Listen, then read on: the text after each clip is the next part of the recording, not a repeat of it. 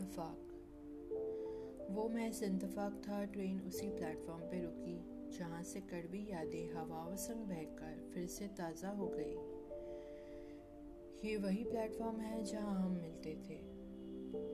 फिर वहाँ से अपनी दुनिया में गुम से हो गए थे, जहाँ खुशियाँ अपनी खुशबू बिखेरती, गम की ना कोई खबर थी। याद है मुझे आज भी वो दिन, जब कॉलेज की छुट्टियों पे मैं घर जा रही थी। जैसे ही अपनी सीट के करीब पहुँची तो देखा सामने वाली सीट पर एक लड़का बैठा हुआ था। शायद किसी दोस्त से बात कर रहा था। मैंने ज़्यादा ध्यान नहीं दिया और नावल पढ़ने लग गई। पर तभी कुछ वक्त बाद अचानक एक आवाज़ आई।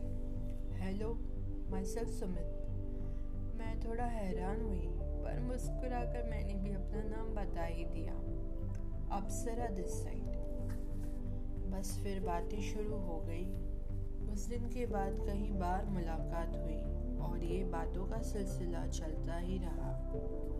और वक्त के साथ पता ही नहीं चला कब ये अनजान सुमित, अनजान से दोस्त बन गया और दोस्त से प्यार। दोनों प्यार तो करते थे पर बता कोई नहीं पाया एक दूसरे को।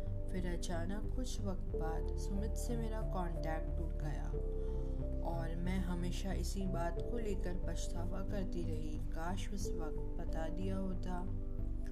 तभी चाय वाला आवाज़ देकर करीब से गुजरा।